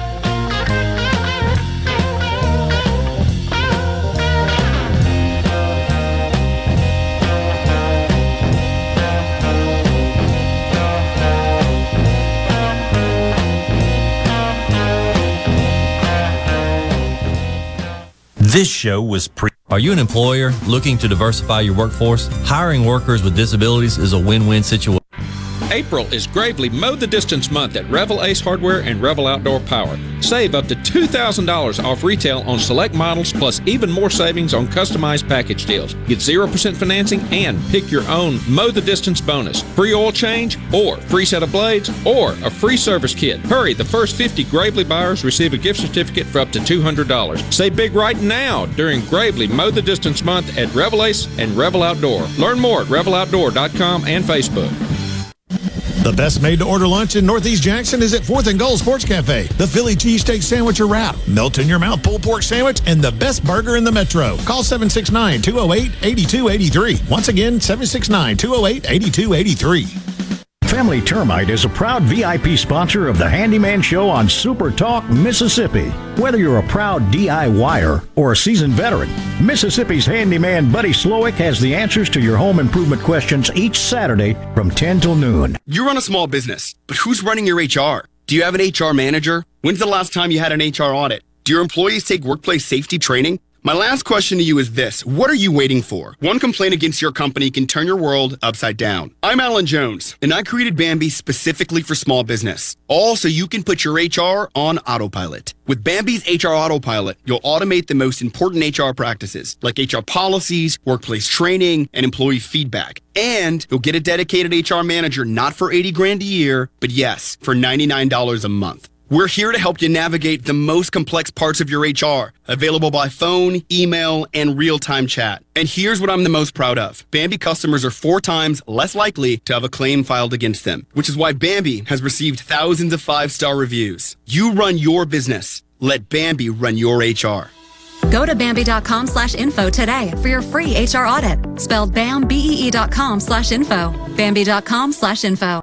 Morganstone has been serving builders, contractors, and homeowners since 1997. They have everything for interior and exterior projects. We have all kinds of stuff. Marcus, let me tell them. Stone pavers, stone benches, stone slabs, stone boulders, stone fire pits, flagstone, fieldstone, bluestone, cobblestone, chopstone. That's right, Zeta. I'm Zoe Morgan. We're rock solid since 1997. Statewide delivery, the largest stone yard in Mississippi. Come see us at Morganstone in Brandon. Morganstone.com. Does doubt have a place in the life of a Christian? Dr. John Nunes says yes, so long as it's about the right thing. For example, our self righteousness. He says if we doubt God's love for us in Christ, we should doubt that doubt. Hear Dr. Nunes' message, Doubt Misplaced, this week on The Lutheran Hour. Join us each Sunday morning at 7 a.m. Brought to you by Our Redeemer Lutheran Church, 1799 Clinton Raymond Road in Clinton.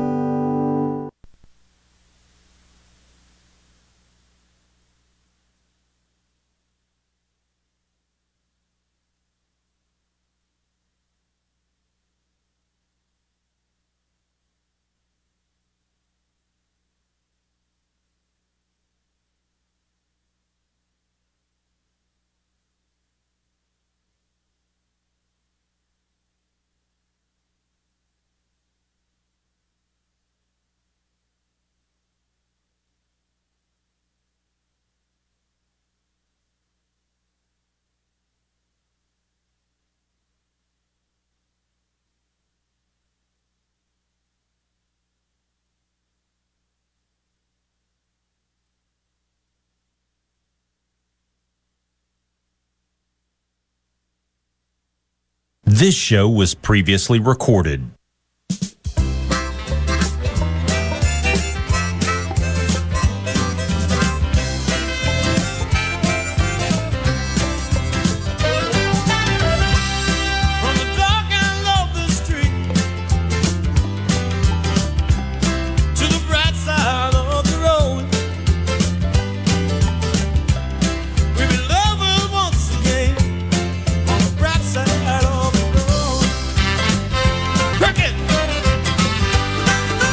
Y'all know what a fan I am of uh, certain musicians, and one of them is, of course, Bonnie Raitt. She has a brand new album dropping this week, and just as I am pretty impressed with Van Morrison's new music. I'm very impressed with Bonnie Raitt's new music. I encourage you to check it out. Um, the, the the the move to it apparently came about because she was looking to get back to doing some finger picking and some of the things that I got to tell you she does better than anybody else in the world. She of course is known for her slide um, the that's actually a bottleneck on the end of your finger that you slide up and down the strings with for those of you who've only ever heard it but she's really well known for that i got to tell you though this new album is something and i'm i'm so happy to see that cuz she both her voice and her playing ability are unparalleled. So check that out if you can. Um, let's see, folks coming in on the C Spire text line 601 879 4395. I look forward to your questions, comments. And frankly, we got a lot of things going on on there today. This is really very cool. And yep, indeed, um, always, always, thank you very much. So Super Talk call on you may want to call you, but we did say that the, the callers are having a hard time hearing me, so that's something they're working on in the other end of things. Do call though six zero. Um, I'm sorry, triple eight eight zero eight eight six three seven, and I will shout so that we can make sure that you can hear me. Okay. Now you may have heard me talk earlier today about the issues that. Uh, all of the the whole notion that if we're going to age in place, we got to figure out how to do that. And one of the things that is also in the news this week from the University of Leicester tells us that studying the genetic data of more than 400,000 adults in the United Kingdom, that's a lot of data, my goodness, has revealed that if you walk briskly, yep, mm-hmm, indeed, your biological age is a little bit lower. In other words, you, you can slow down what is natural, what is really natural in the aging process, but you can go ahead and make a little bit of a dent in that by brisk walking.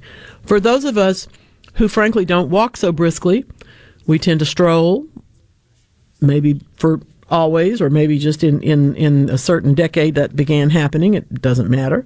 But it's one of those things that you just have to keep at it. So perhaps there will be more and more of slightly brisker walking. Maybe we can time ourselves. Maybe we'll do something like that. We'll we'll see. It's Earth Day, so why not take a walk? Right? There's um, a lot of things going on in in the Earth Day world. Uh, I believe that I saw that the first electric bus in our city is is happening now, and they had introduced it during the week. That This was this is the week weekend following Earth Day, lots and lots and lots of things going on this weekend, of course, as we've talked about here before.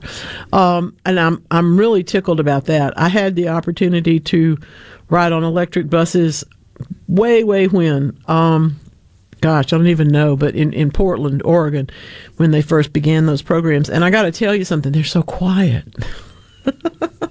There's no belching, you know. It's really kind of nifty. Very, very nifty. And indeed, there's always going to be a use for, I think, for every kind of energy. We just need to make all of them happen so that, frankly, none of them cost too much. How about that? Tony is in somewhere. Hey, Tony, welcome in. Hello. Where? Hi, Tony. Where are you calling from? I'm calling from Newpora. Oh, hey, Eupora, welcome in. Thanks for calling. What's on your mind today? And he's right. I can I can barely hear you, but I can hear you. Hang on one minute. Let me um. Let me put you. You are on speaker. okay. Okay. Well, talk to you. Go outside. Maybe I can hear better. Um, last year, I had talked to you about this time. Um, I'm sure with all the people that you talked to, you're not going to remember, but I talked to you about our magnolia tree, and um, it had a fungus on it. Um, and the first year that we were here, it had not I'm not going to say like an enormous amount. It had set it had set um, the house and the obviously the lawn had set dormant for a while. Um, so I hadn't been really tended to for a while. Mm-hmm. Um, but it nevertheless did still get some blooms the first year. Last year it got less because it had this um, fungus type thing on it. You had told us to mix up this kind of um, I forgot what you called it, some kind of concoction or some some kind of spray or something to um, spray on it. Um, I can't remember. You told us to mix it all up and spray on it, and it actually did work. Um, and I'm looking at it right now, and where we sprayed it, uh, from the bottom of the tree to about not that I mean up to where the branches are. Um, still looks pretty good. I, I mean, I can see it still on the like the branches, and I'm Mhm. just wondering how what can we put on that to try to make it Okay. be better this year. I'm going to need some pictures. So, what I need for you to do, please, is sometime this week, send me an email with photographs of both the damage up close and the tree taken from, you know, where you can see the whole tree.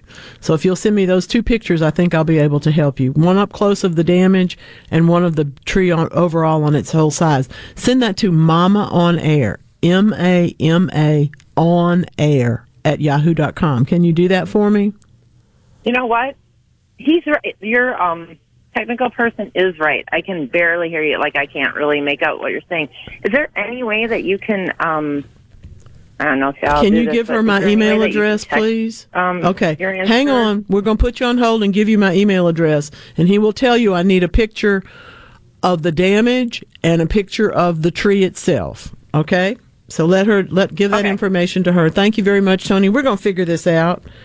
Both the radio problem and the plant problem, I promise. Let's see.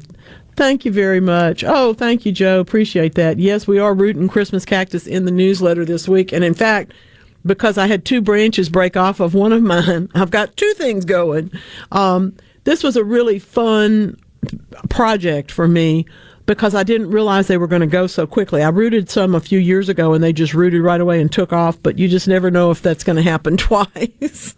so I'm happy to say that they did.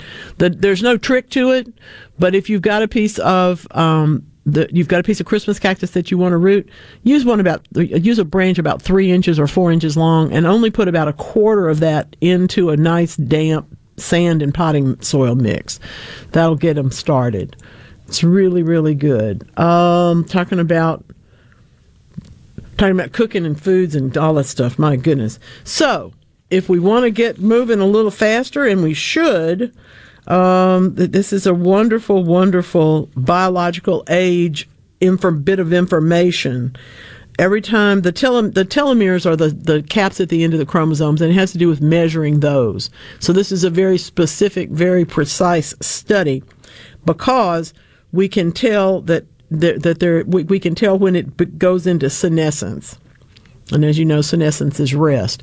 What we're trying to do is keep those things from going to rest, and brisker walking can help with that process. I love that. I think that's really, really smart.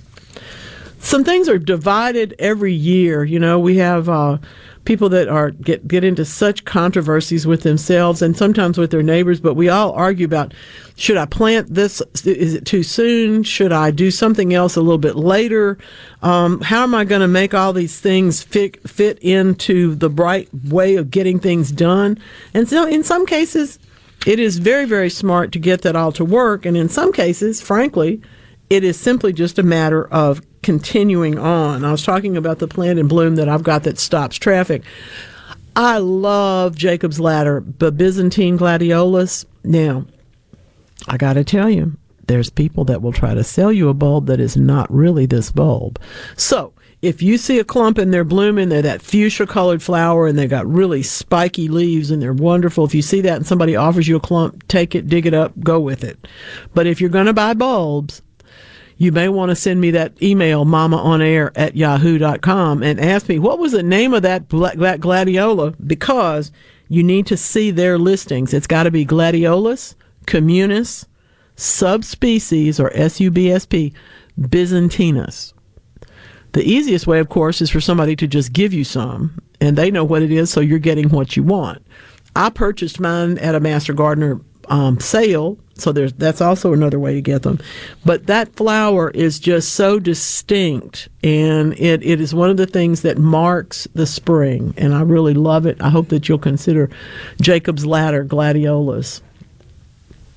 Let's see. Um, this is um, I'm going to guess this is from the southern part of the state, and I'm going to say, uh, oh, I don't know. This will be Bobby in Biloxi. I have no idea who this is from. What are your thoughts about companion planting, um, planting tomatoes next to carrots in the same row because the carrots put in the ground what the tomatoes need and vice versa? Okay.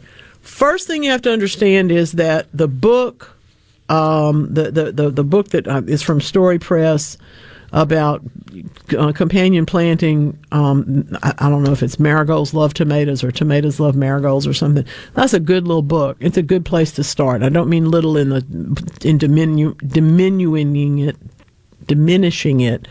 I am saying it's a small book. Um, as a horticulturist, I got to tell you that you can plant carrots and then you can come right along at the end of carrot season, which is now, and plant the tomatoes in, and that's not a problem. If you've left carrots in the ground, yes, they will give up some nutrients, but those that particular bit of logic does not work for me because we don't plant those two things at the same time. And in fact, if the tomatoes are growing and the carrots are giving up something to the tomatoes, what would what good would the carrots do? I don't I don't know. I will tell you that there is research done as recently as 20 years ago that tells us that if you put the marigold in between the tomato plants, you can you can avoid the root knot nematode problem, which of course is not a problem the first year, but is a problem the second year. Now, the people that I know who go back in still rotate their tomatoes, but to keep the nematodes out of the situation, for example, if you wanted to grow potatoes there the next year, or you wanted to come back in two years with the tomatoes and you just wanted to be sure that you did not have that particular problem of root knot nematodes, the marigolds are a great way to do that. However, they're only good as long as they're in the ground, but that absolutely does work. Okay?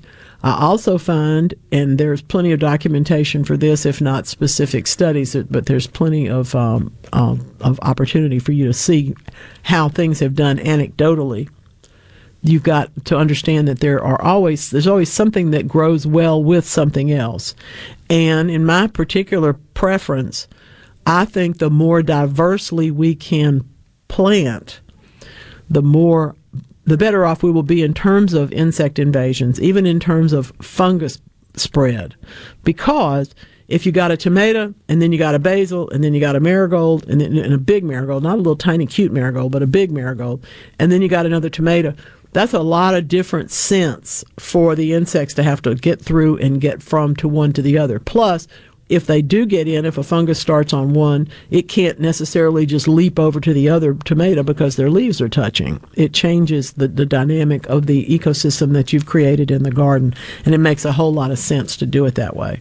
So that's what I think about companion planting. I think companion planting is well worth pursuing, but I also believe that diversity in planting even within the crop that you're planting makes a great deal of difference. And I, have seen it and I've seen research to demonstrate it. I can't cite a study to you, but I know that it does work. Um, go to Storey Press, S T O R E Y, and you'll find the book I'm talking about in com- of com- about companion planting. Um, it, it's there's several different theories for why it works, and one of them certainly is the diversity that you include in the garden when you do that companion planting. Okay, all right. Um, all righty. Anne's in Tishomingo, and she is looking for. Oh, she's looking for a fast-growing tree, maybe one that makes um, fruit and and is a has a very sturdy trunk. I'm I'm going to tell you. I love pear trees, and as far as I'm concerned, in in your part of the world in Tishomingo, you can grow better pears than I can grow in central Mississippi. I would do that because the flowers are beautiful, the fruit is beautiful, and it is a very, very sturdy tree. So get yourself there. There are several different um, choices, of course, for anything. But if you want a cooking pear, you can grow a Kieffer but or, or a moon, but you can also grow Bartlett's, you know, the eating pears. You can grow Bosc and Anjou, I'm pretty sure, also in that part of the world. Okay? Just enough different that's why the that's why we want to go to Tishomingo for fall color every year. That's why we love going to Tishomingo because it's just a tiny little bit different, a little bit more elevated than most of the rest of the state, and a very very sweet spot for things like fruit growing. All right, now stick around. Let's get right. This is weekend gardening.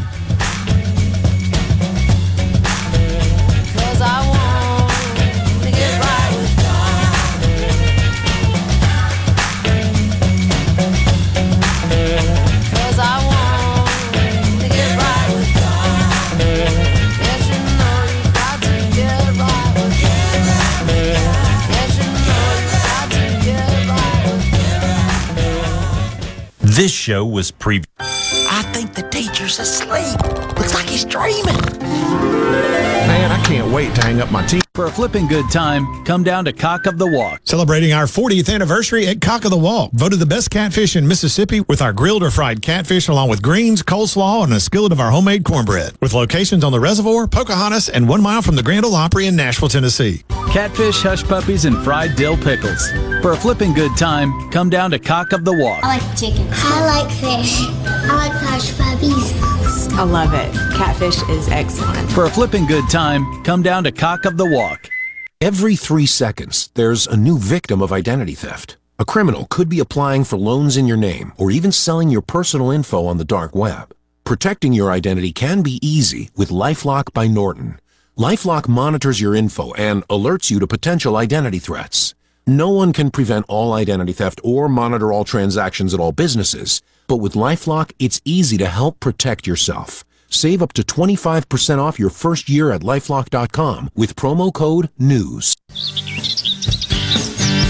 Garden Mama here for Lakeland Yard and Garden. Now is the time to get yourself to Lakeland Yard and Garden for the largest selection of patio furniture, outdoor indoor living areas, umbrellas, replacement cushions, and beautiful fountains and stepping stones.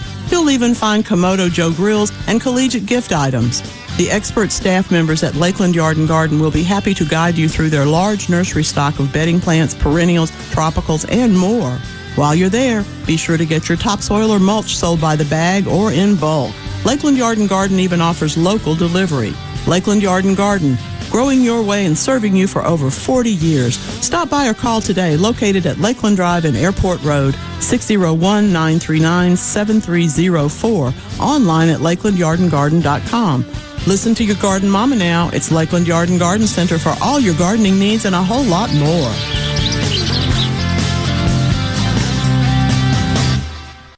What if there was a paint that could awaken something as old as that Rip Van Winkle guy?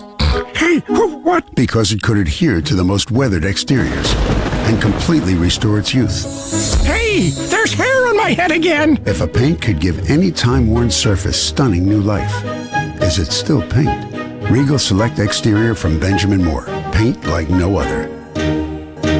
Seabrook Paints in Jackson and Ridgeland. Visit SeabrookPaints.com. Does doubt have a place in the life of a Christian? Dr. John Nunes says yes, so long as it's about the right thing. For example, our self righteousness. He says if we doubt God's love for us in Christ, we should doubt that doubt. Hear Dr. Nunes' message, Doubt Misplaced, this week on The Lutheran Hour.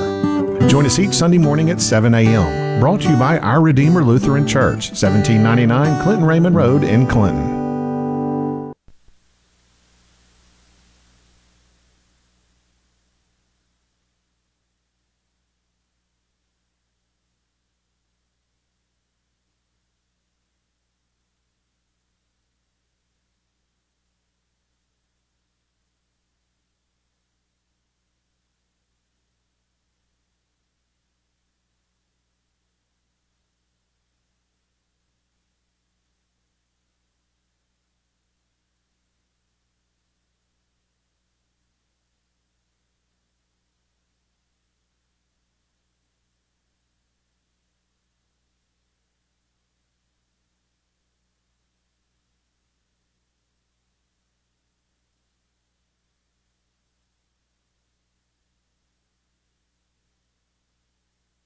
This show was previously recorded.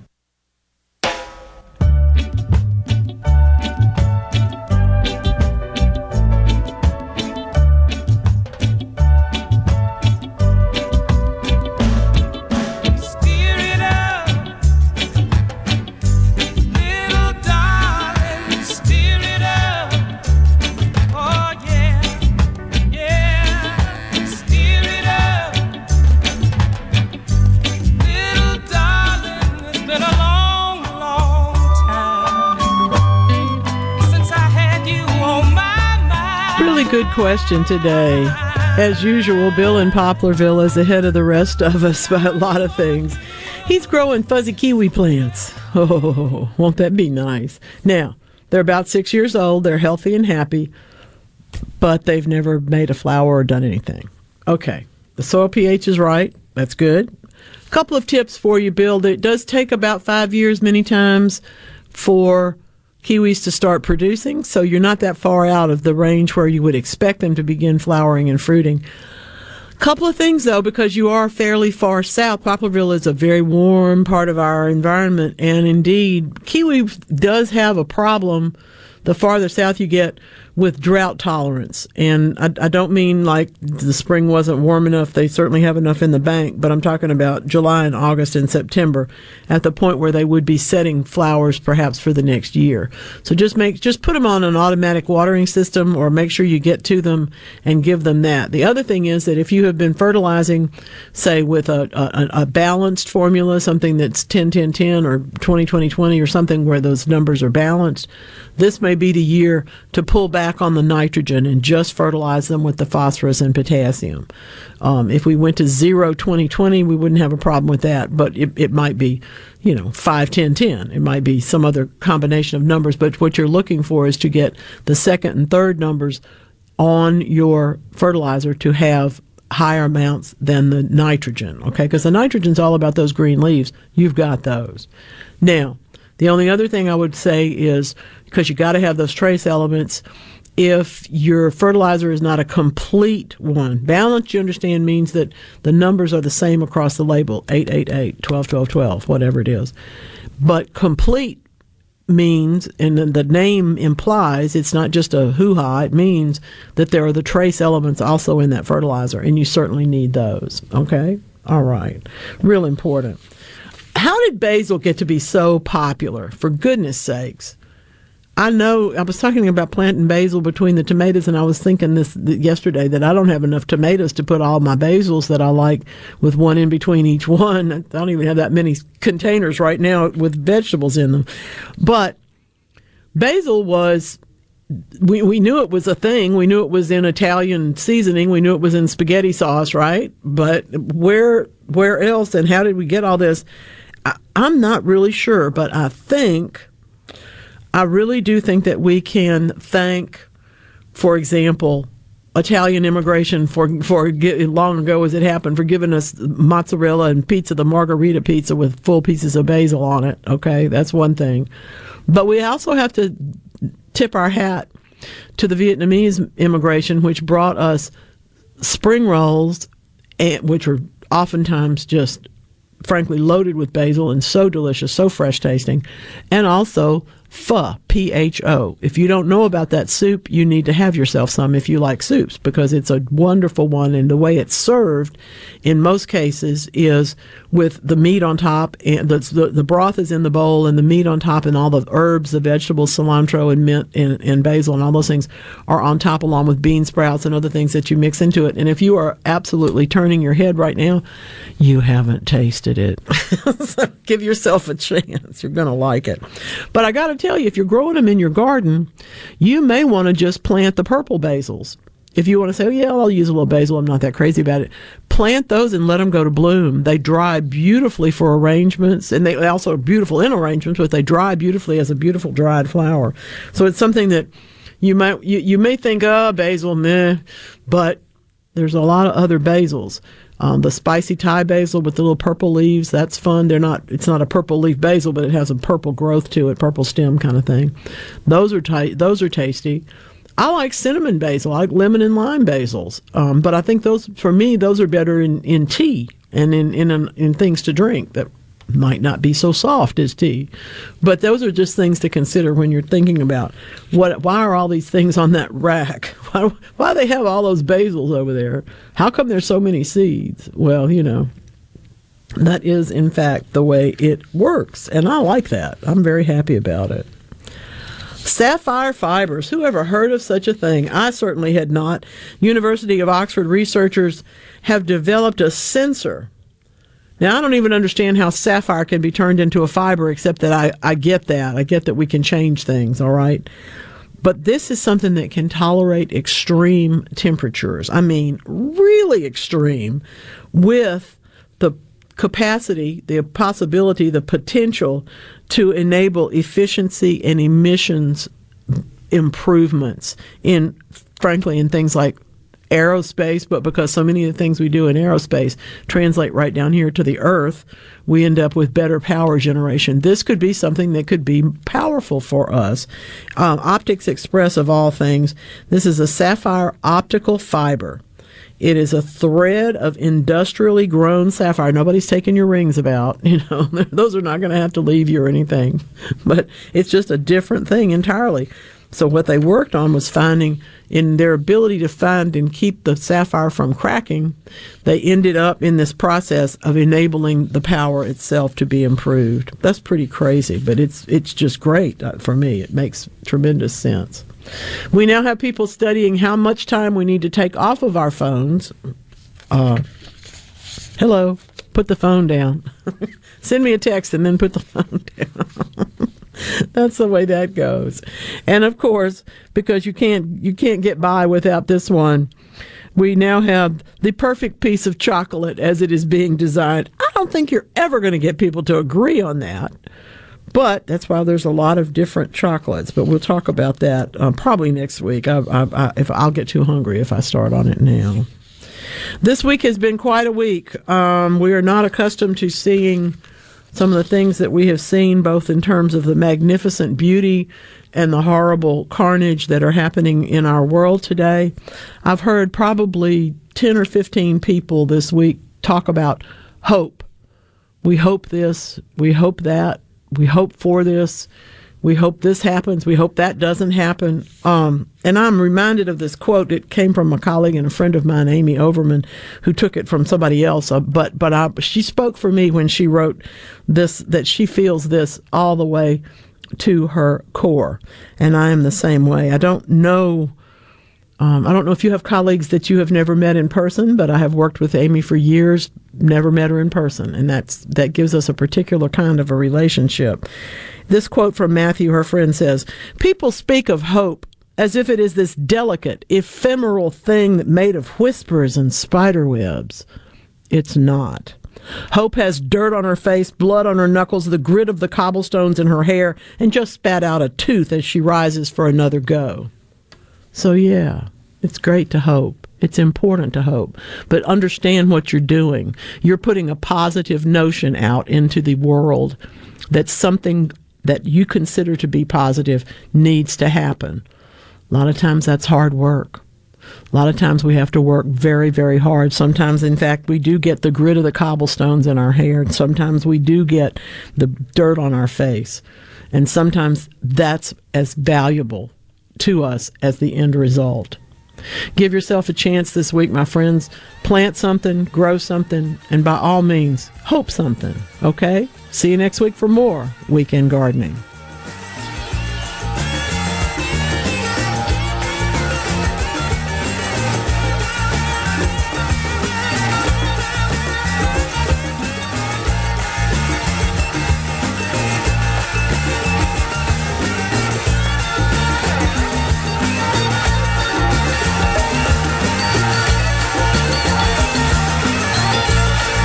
Weekend Gardening with the Garden Mama is a production of TeleSouth Communications.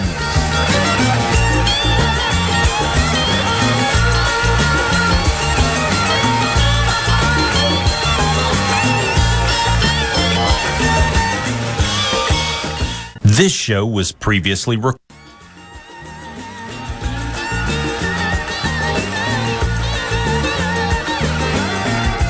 Fillmore Buick GMC, we strive to make buying your next vehicle easy and take care of you long after you drive off the lot. That means upfront and honest pricing, doing everything we can to make the time you spend in the dealership as short or as long as you need. It means we understand that purchasing a vehicle is more than just a transaction for you. We want you to enjoy the experience as much as we appreciate your business. Find your next Buick, GMC, or pre owned vehicle at FillmoreBuickGMC.com. Fillmore Buick GMC. You drive everything we do.